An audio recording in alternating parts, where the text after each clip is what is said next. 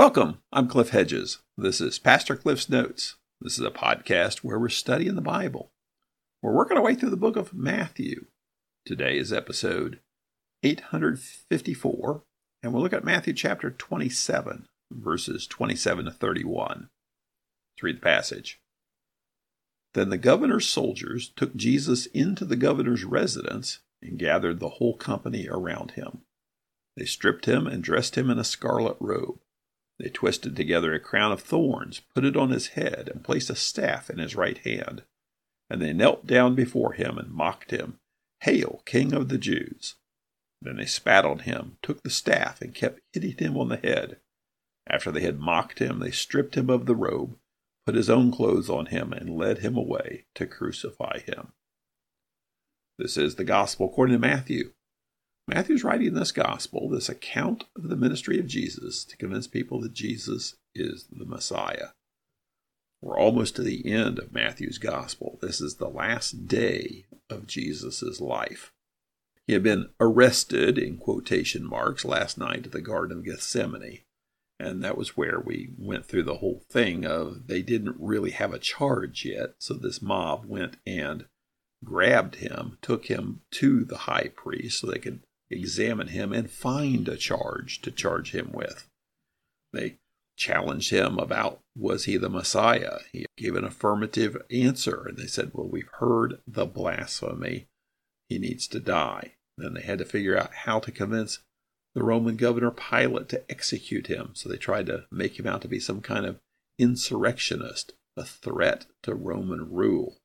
They took him to Pilate the governor, Pilate saw he didn't deserve death and somewhat tried to release Jesus, so he offered to release Jesus or Barabbas to the crowd. The crowd called for the release of Barabbas and sent Jesus to be crucified. So that's where we pick it up now. He's already been flogged, so he's already in pretty bad shape. Verse 27. Then the governor's soldiers took Jesus into the governor's residence and gathered the whole company around him. Now, it sounds like this is the governor's house. Now, this, this is probably Herod's former palace, King Herod. The governor doesn't normally live in Jerusalem. The governor lives in Caesarea, but he comes to Jerusalem often, and this is the headquarters for him when he comes there. And so it's also the garrison for the troops that are there with him. There's normally a garrison of troops in the corner of the temple complex, the Antonia Fortress, it's called. And that's where the Roman soldiers came and rescued Paul when he was about to be killed by the crowd. But here, this is probably Herod's former palace, and this is where the governor comes and hangs when he's in Jerusalem.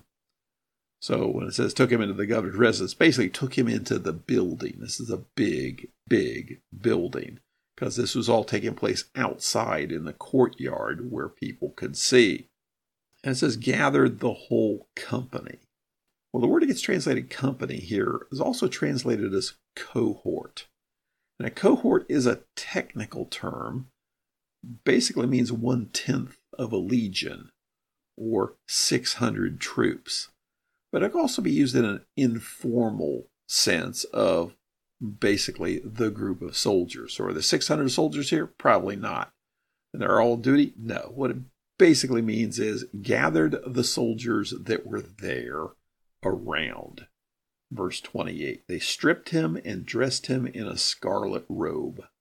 The word gets translated robe here is a, it's a special, it's not just any robe. It Some translations say military robe.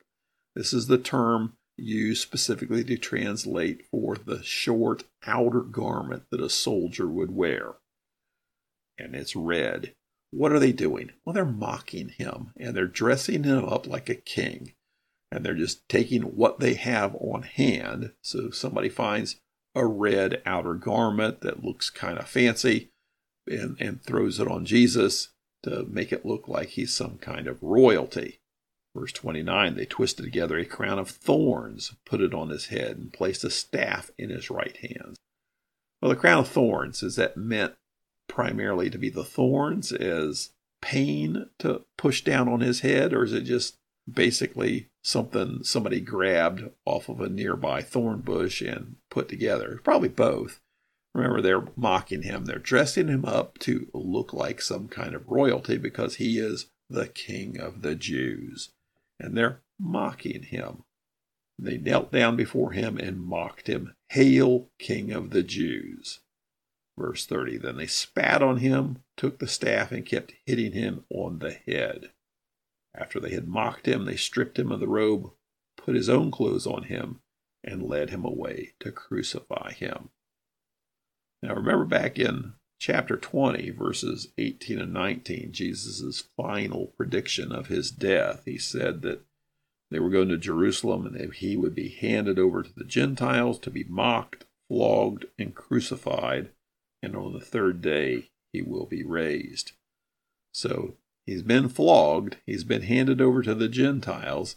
He was mocked in the council of the Sanhedrin. Remember, as soon as they condemned him to death, they mocked him. They uh, blindfolded him and smacked him in the head and said, Prophesy who's hitting you.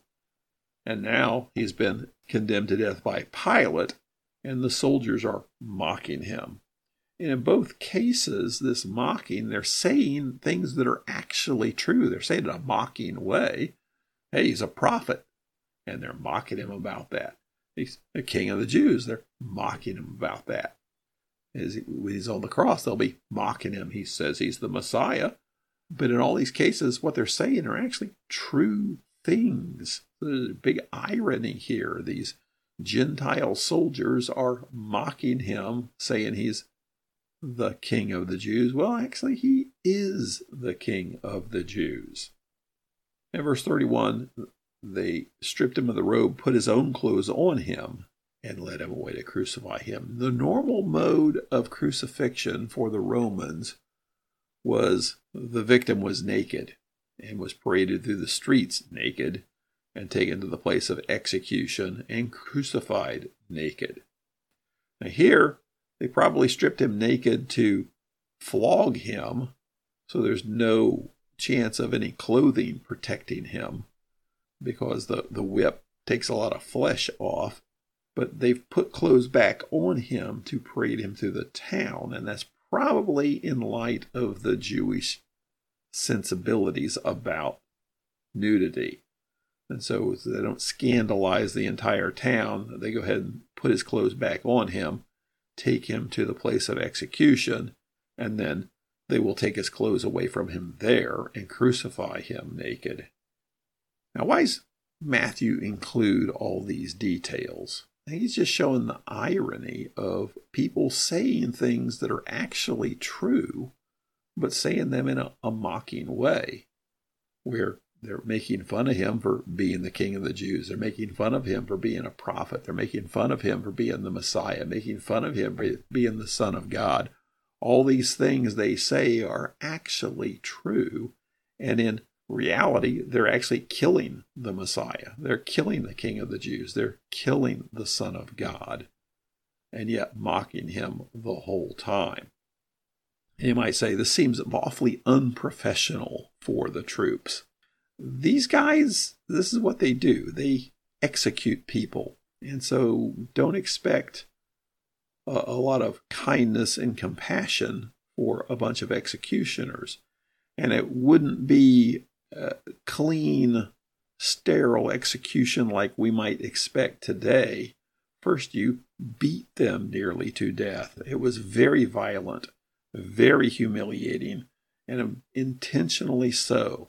It was meant to be the most vile, violent, humiliating death that they could think of. And the whole point was to make a public spectacle of it so that the average person sees that and says, There's no way I'm going to cross the Roman government. And so these guys are, are acting very violent. They are acting very humiliating toward Jesus because it's the way the process is intended to be carried out. So they finished beating him, they finished mocking him, And now they're taking him away to actually crucify him, to kill him. Thanks for joining me. Join me again next time as we continue working through Matthew.